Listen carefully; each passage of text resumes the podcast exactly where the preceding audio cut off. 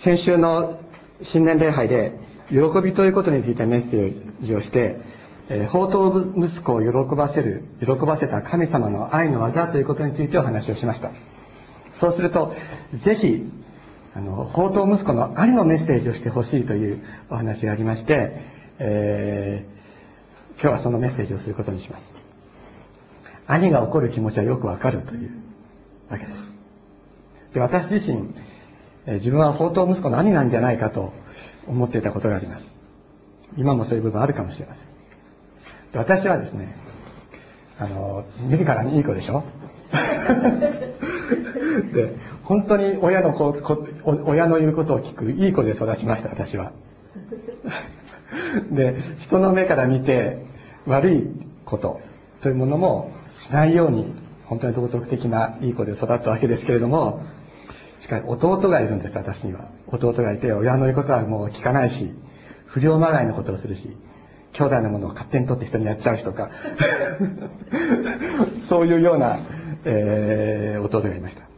それなのに弟が中学校の3年生の時だったと思いますけども彼が通っていた中学校でその彼を中心にですね小さなリバイバルが起こったんですね。リバイバルその信仰復興。あのたくさんの彼の中学校の子たちが教会にこうバーッと来るようになってねみんなでこう燃えてやってる。で彼はそうなって教会の中で用いられるわけですよ。で私はもう本当に嫉妬しました。もう許せなかったですね。それでもう共に喜ぶことはできないしもう帰ってちょっとありえないんじゃないとかと思ってた。本当に。そういう彼がそう言って用いられる。それはそれでいいかもしれないけどその前にちゃんと謝ってよとかね。ちゃんと謝ってよとか。あの普段の生活をもうちょっとちゃんとやってくれよとかっていう気持ちっていうのはすごくありました。それで、えー、多分これはあのインターネットで流しても彼は聞かないと思うので 大丈夫なんですけど。も、えー、で私はですね、まあ、本当に宝刀息子の兄なんじゃないかと。宝刀息子の兄の気持ちはよくわかるなとわかると思いながらこうそれを過ごしていました。でところがですね神様はそういう宝刀息子の兄に対してやはり愛を持って取り扱っておられるんだということがあのこの聖書の箇所を読むとよくわかります。それを今日はですね皆さんとご一緒に分かち合いたいと思います。で聖書の箇所はルカの福音書15章ですね。新約聖書の139ページ。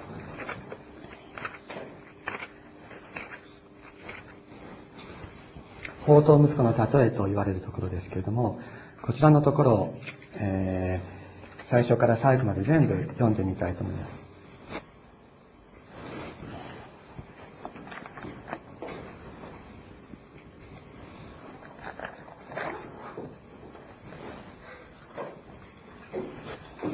またイエスは言われた。ある人に息子が二人いた。弟の方が父親に、お父さん私がいただくことになっている財産の分け前をくださいと言った。それで父親は財産を二人に分けてやった。何日も経たないうちに、下の息子は全部を金に変えて遠い国に旅立ち、そこで宝刀の限りを尽くして財産を無駄遣いしてしまった。何もかも使い果たした時、その地方にひどい飢饉が起こって、彼は食べる食べるにも困り始めた。それでその地方に住むある人のところに身を寄せたところ、その人は彼を畑にやって豚の世話をさせた。彼は豚の食べる稲子豆を食べてでも腹を満たしたかったが、食べ物をくれる人は誰もいなかった。そこで彼は我に帰っていった。父のところではあんなに大勢の雇い人にあまりあり余るほどパンがあるのに、私はここで飢え死にしそうだ。ここを立ち、父のところに行って言おう。父さん、私は天に対しても、またお父さんに対しても罪を犯しました。もう息子と呼ばれる資格はありません。雇い人の一人にしてくださいと。そして彼はそこを立ち、父親のもとに行った。ところが、まだ遠く離れていたのに、父親は息子を見つけて哀れに思い、走り寄って首を抱き、接吻した。息子は言った。お父さん、私は天に対しても、またお父さんに対しても罪を犯しました。もう息子と呼ばれる資格はありません。しかし、父親はしもべたちに言った。急いで一番良い服を持ってきてこの子に着て、手に指輪をはめさせてやり、足に履物を履かせなさい。それから肥えた子牛を連れてきてほふりなさい。食べて祝おう。この息子は死んでいたのに生き返り、いなくなっていたのに見つかったからだ。そして祝宴を始めた。ところで、兄の方は畑にいたが、家の近くに来ると音楽や踊りのざわめきが聞こえてきた。そこで、しもべの一人を呼んで、これは一体何事かと尋ねた。しもべは言った。弟さんが帰ってこられました。無事な姿で、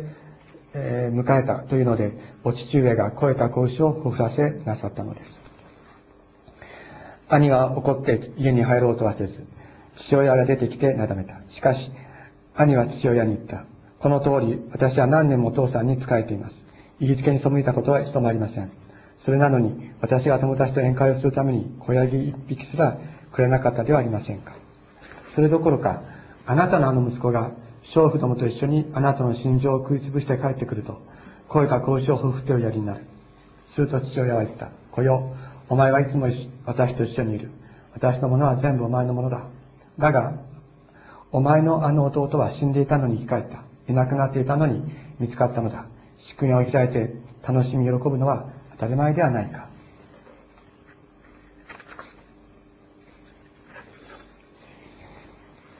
え宝刀に身を持ち崩した弟というのは、神様の噂さえ聞かないような別の国に移り住んで、そしてユダヤ人の意味嫌う豚以下の生活をしていたとありますから、これは、えー、罪の汚れの中にありながら、神様を知らない違法人、ユダヤ人以外の人々であったり、あるいはユダヤ人の中でも罪人と言われていた人たちのことを指しています。で、もう一方、兄というのは神様に使えるもので、神様の言いつけ、立法を守っていると主張している者たち。すなわち、えー、この人たちはパリサイ派の立法学者。パリサイ派っていうのは立法至上主義者。立法をとにかく守ることが一番大切なことなんだ。ということを考える人たちです。で、この立法至上主義者たちがどういう心理、心の状態でいたのかということを今読んだ聖書の中からこれを読み取っていきたいと思います。えっと、まず29節にですね、29節に何年もお父さんに仕えていますと書いてあります。で、これ、この使えるという言葉は奴隷となるとかですね、奴隷として使えるという意味がありますので、それが元々の意味です。つまり、私はあなたのもとで自由もなく、無理やり喜びもなく仕えてきた、と言っています。言いつけに背いたことは一度もないと言い切りますけれども、その心は父親から離れていて、喜びもなく、ただ守らなければいけないものを守ってきたと彼は言います。その彼の心が父親から完全に離れていたというのは、次の言葉に端的に表されています。それなのに、私が友達と宴会をするために、小ヤギ一匹すらくれなかったではありませんかと言っています。で、この兄はですね、この友達と宴会をする喜びを、そういう楽しみを願ってたんです。もう友達と宴会やりたいと思ってたわけです。やりたい。で、自分の中にも欲望はあるのです。しかし、彼の楽しみや喜びというのは、父なる神様とは関係のないところで、友達と宴会をやって食べるための小ヤギが欲しいという、そういう、えー、願望だった。つまり、神様と関係のないところでの楽しみということを彼は本当に望んでいたということを意味しています。また、小ヤギ一匹すらという言葉が書いてありますけれども、この言葉の中に捧げ物として捧げられる動物がどういう意味を持っているのかということ、その意味を今、癒しめるそういう思いがあるのがわかります。どういうことかというと、えー、先週もちょっとお話ししましたけれども、失われていた弟、宝刀息子がね、こう帰ってきたとき、失われていた弟が帰ってきたときに、その父が振ったおオスの子牛っていうのはどういう意味があったかというと、これは食材の捧げ物、罪の贖いのための罪を許すための捧げ物という意味と、殺すわけですからね。で、その、お牛を殺すことによって、その血を流すことによって、弟の罪が許されるという意味と、それから、そのお牛の肉をお父さんと一緒神様と一緒に食べることによって神様との和解が成立するという和解の捧げ物としての意味がありました。この子牛の流された血によって神様を侮辱しその富を浪費し罪に汚れた弟の罪が許されました。そしてこの子牛は和解の捧げ物として捧げられたものだった。一緒に食べて神様と一緒に食べて楽しむという意味があった。しかし兄はですね自分の罪のために食材の捧げ物を捧げなければならないと考えてなかった。ですね。でまた和解の捧げ物を捧げて父なる神様と交わりを持って喜び楽しもうという気持ちも全くなかった。のです彼は立法至上至上主義者で自分は立法を守っていると思ってますから自分の罪のために動物の血が流されなければいけないとは考えていないのです。また神様と心が離れてますから神様との和解のために和解の捧げ物を捧げて神様と一緒に楽しもうという気持ちも全くありませんでした。ただ自分の欲望を満たすために小ヤギを欲しがっていたのです。彼には自分がどれに罪深いかをごまかしあるいは父なる神様との交わりを拒絶するそういう思いがありました。さらに、えー、この兄はですね、弟が罪を犯した原因を父に求めるわけです。30節にこう書いてあります。ところが、あなたのあの息子が娼婦どもと一緒にあなたの信条を食い潰して帰ってくると、肥えた子牛をほふっておやりになるって言ってる。あなたのあの息子って言ってますね。私にも二人息子がいますけど、皆さんの知らないもう一人の息子がいます。えー、彼よりも、えー、3つか4つか年上の息子がいますけれども、もし彼らのうちの一人がですね、あなたのあの息子がって言ったら私はどう思うでしょうか？どんなに悲しいでしょうか？この二人の兄弟の間に敵意があり、そしてそこには、お父さんあなたが甘やかしたから、あいつはあんな風になったんだ。あなたの責任だよ。俺とあいつは関係ない。あなたの息子かもしれないけど俺の兄弟じゃないという思いがあるんですそこには父に対する怒りがあります父に対する怒りまた自分の兄弟に対する怒りがあるのですそして娼婦どもと一緒にあなたの心情を食いつぶして帰ってくるとという言葉の中に行為の上では罪を犯していないように見えても癒しい思いで満ちている心の中を表しています。イエス様は、仮に、行為として会員の罪を犯さなくても、みだらな思いで人の妻を見たら、それは心の中で会員の罪を犯すのと同じであるとおっしゃいました。この言葉の中に、そのような思いがあるのがわかります。このお兄さんは、父のそばにいて、神様のそばにいて、標準に、本当にうやうやしく仕えているようで、決して父を尊敬もしていないし、父との交わりの喜びに価値を見出そうともしていません。そして、兄弟と父親に対する怒りと敵意、そして、汚れた思いに満ち溢れていたのです。ある意味、弟はですね、勇気があるから。目に見える罪、に満ち溢れる満ち溢れていた目に行為として罪を犯すことに彼は恐れなかったという部分があったかもしれないだけどお兄さんの方はですね目に見えない罪に溢れていた。人間の罪というのは目に見える罪だけではなくて目に見えない心の中の罪というものがあります。もちろん弟の方は心の中も罪で溢れていましたけれどもお兄さんの方は目に見えない心の中の罪に溢れていたのです。イエス様は父なる神様はこのような二人の息子を持っているのだとおっしゃっています。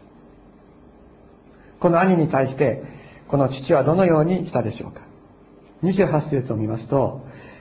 父親が来てなだめたとあります。当時のユダヤ社会ではですねあるいは古代における多くの社会でもそうですけどもこのようなことっていうのは全くありえないわけです。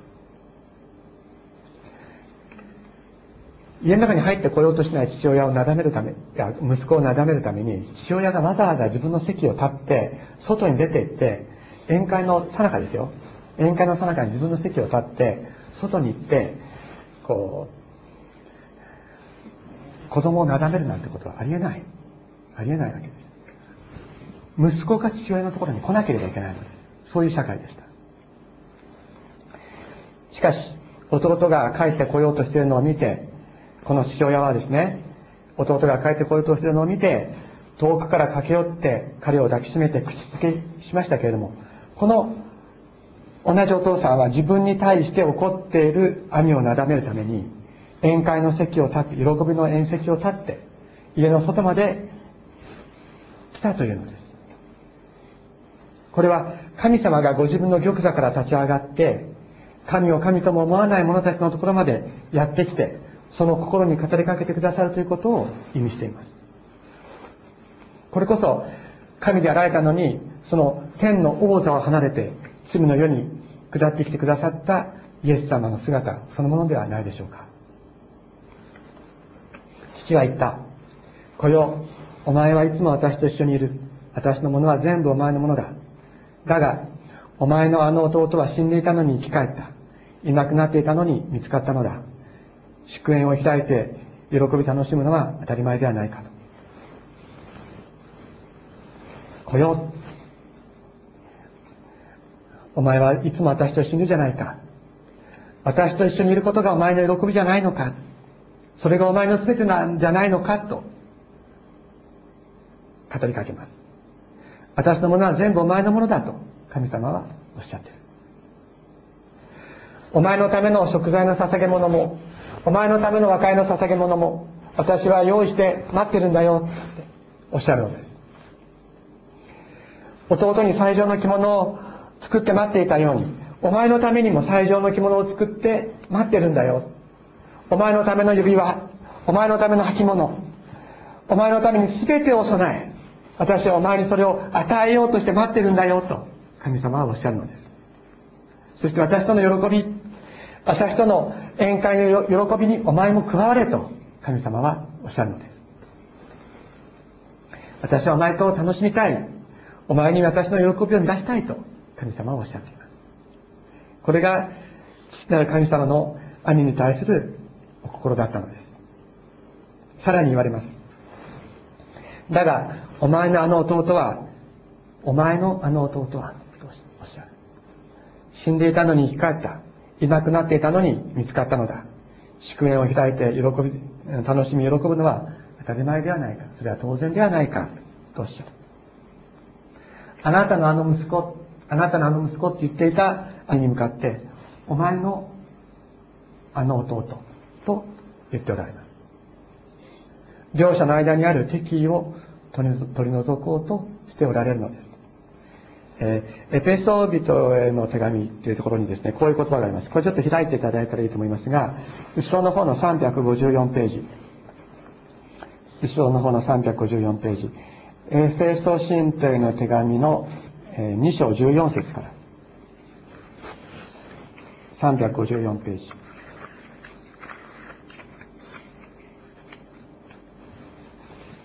キリストにおいて一つとなるというところの中に、の14節というところです。実にというところですけれども、ここから少し読んでみたいと思います。実に、キリストは私たちの、私たちの平和であります。二つのものを一つにし、ご自分の肉において、敵意という隔ての壁を取り壊し、規則と対立ずくめの立法を廃棄されました。こうしてキリストは双方をご自分において、一人の新しい人に作り上げて平和を実現し、十字架を通して両者を一つの体として神と和解させ、十字架によって敵意を滅ぼされました。キリストはおいでになり、遠く離れているあなた方にも、また近くにいる人々にも平和の福音を告げ知らせられました。それで、このキリストによって私たち両方のものが一つの霊に結ばれて、御父に近づくことができるのです。従ってあなた方はもはや外国人でも、記事者でもなく、聖なるために属する者、神の家族であり、人や預言者という土台の上に建てられています。その要の石は、キリストイエスご自身であり、キリストにおいて、この建物全体は組み合わされて成長し、死における聖なる神殿となります。この神殿というのは建物という意味じゃなくて、私たち一人一人をによって建てられていくものだということですね。キリストにおいて、あなた方も共に建てられ、霊の働きによって神の住まいとなるのですと、パウロは告白しています。父なる神様は、二つのもの、二つの、二人の兄弟の間にあった敵意を取り除くために、イエス様をこの世に送り、十字架にかけてくださったのです。人は他人をその言動の良し悪しによって裁きます。あの人は罪人だ。あの人は神様の定めを守ってない。あの人はこういう悪いことをしている。しかし、イエス様は十字架の上で流されたその父親によって全人類の罪を許し、罪をあがない、罪をなかったものとしてくださったのです。15節にある規則と戒律ずくめの立法を廃棄されましたとは、このことを意味しています。イエス様が全ての罪をご自分の十字架によって罰し、罪をなかったもの、全人人類の罪をなかったものとして、そして罪をあがなってくださった。そのために、規則と戒律ずくめの立法は、その効力を失ったというのです。遠く離れていたあなた方とは弟のこと、近くにいる人々とは兄のことです。両者が許し合い、愛し合うことを神様はどんなに願っておられることでしょうか。そして単に、お前のあの弟と教えるだけでなく、両者の間の隔ての壁を打ち壊して、一つとするために十字架にかけられたイエス様がおられるのです。死んでいたのが生き返った。いなくなっていたのが見つかったと弟のことを喜んだ父なる神様は、生きているようでも実際にはその霊が死んでいるような兄、今ここにいるようでもその心は遠く離れてしまっていた迷子になっている兄に対して、お前は今ここに生きてるじゃないか。今私と一緒にいるじゃないかと語りかけて、そして私は周りを喜んでるんだと神様はおっしゃっているのです。そのことを兄に知らせたい。それが神様の御心です。イエス様は、この後ですね、兄がどうしたかって言ってないんですよ。兄がどうしたか言ってない。それは、立法主義者たちに対する招きだったんです。立法学者たち、その兄というのは立法学者たちのことを意味していますけども、イエス様はその立法学者たちを招かれた。で、その招きに彼らがどういうふうに答えるかということは、彼らに任せられていたのです。私たちはどうでしょうか？もし私たちが自分は兄だと思うことがあるならば、このイエス様の招きに応えて、神様を心の中に迎え入れたいとお思いになりませんか？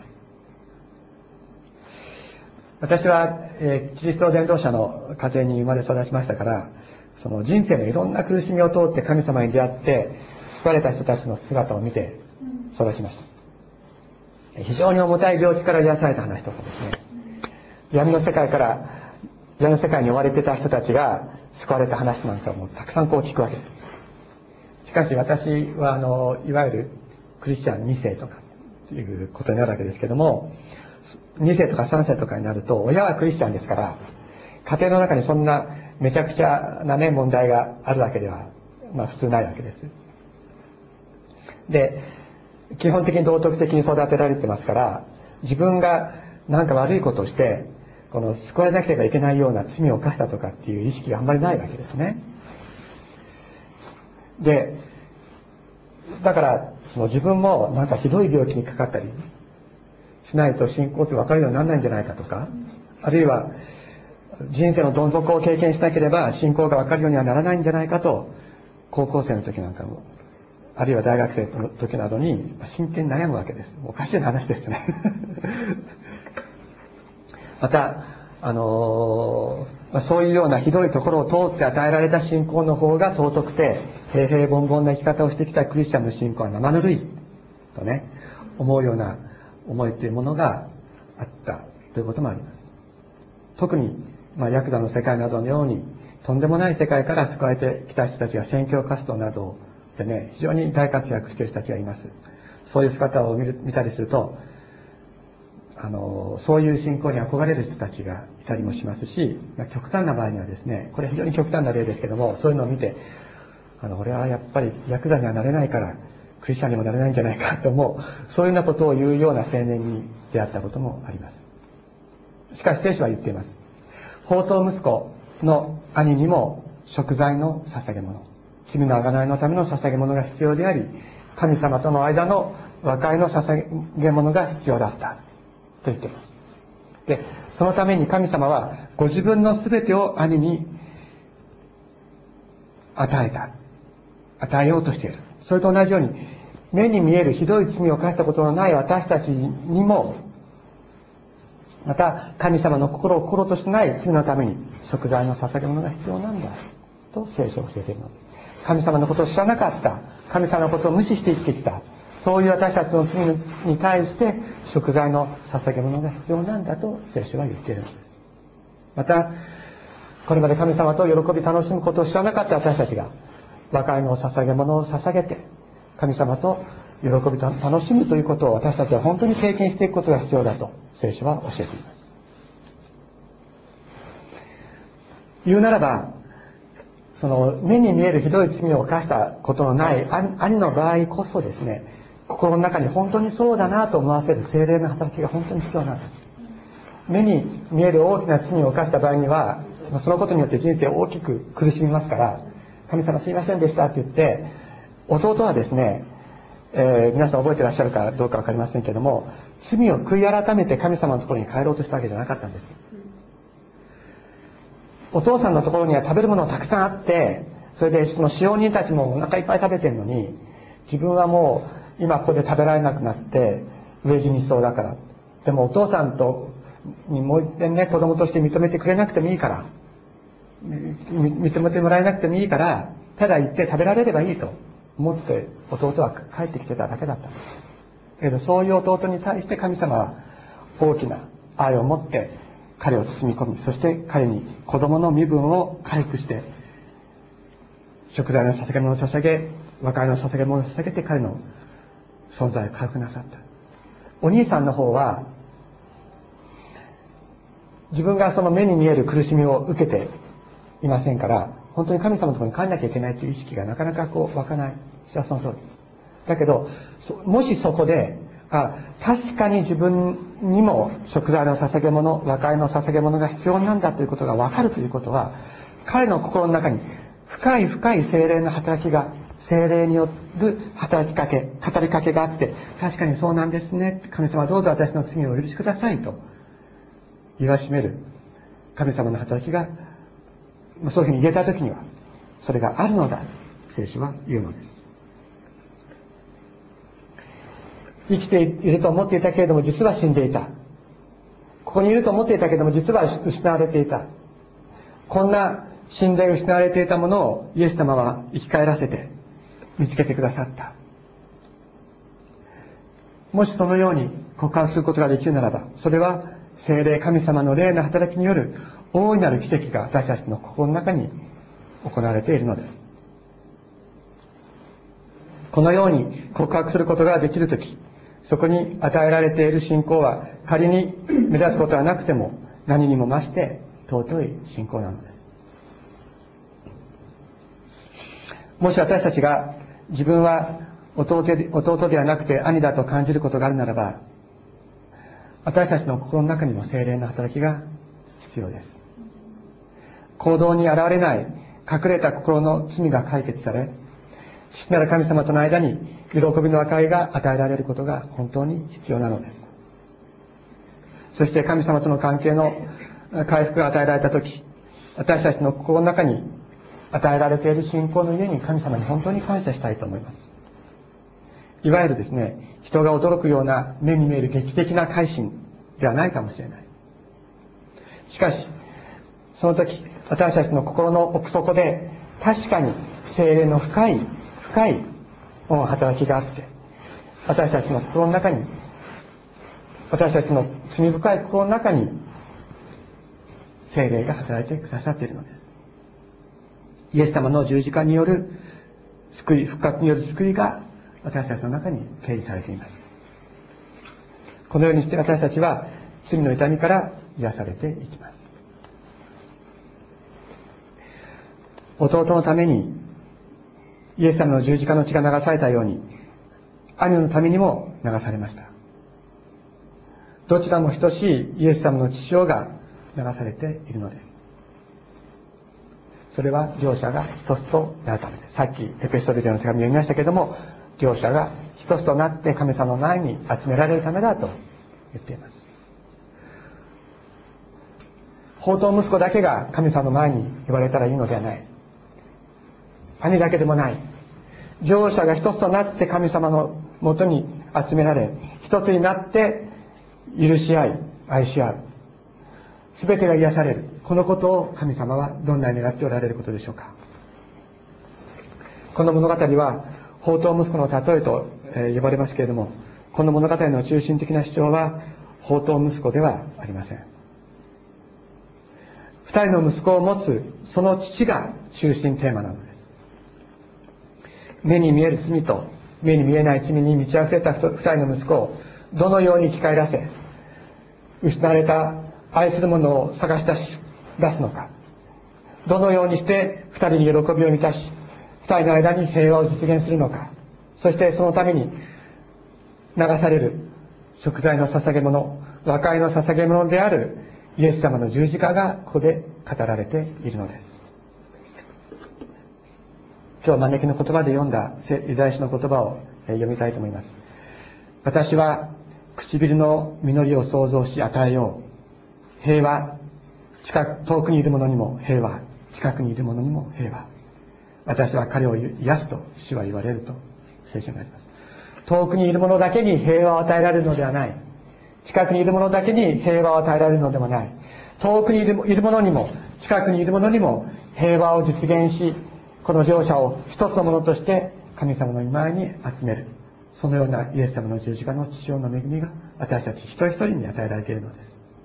お祈りをしましょう。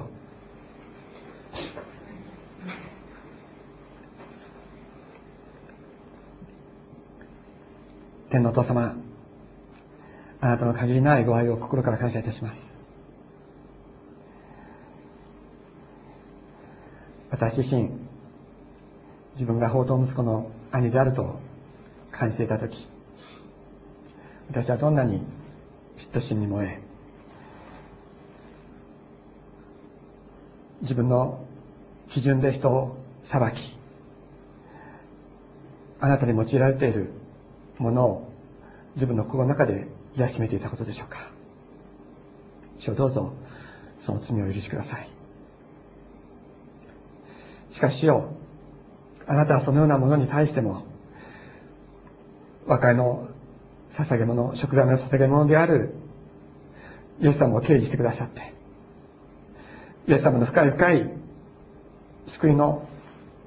技をこのようなものにも与えてくださいました。そしてそれどころか宝刀息子の兄であると思っていた私自身が実は弟である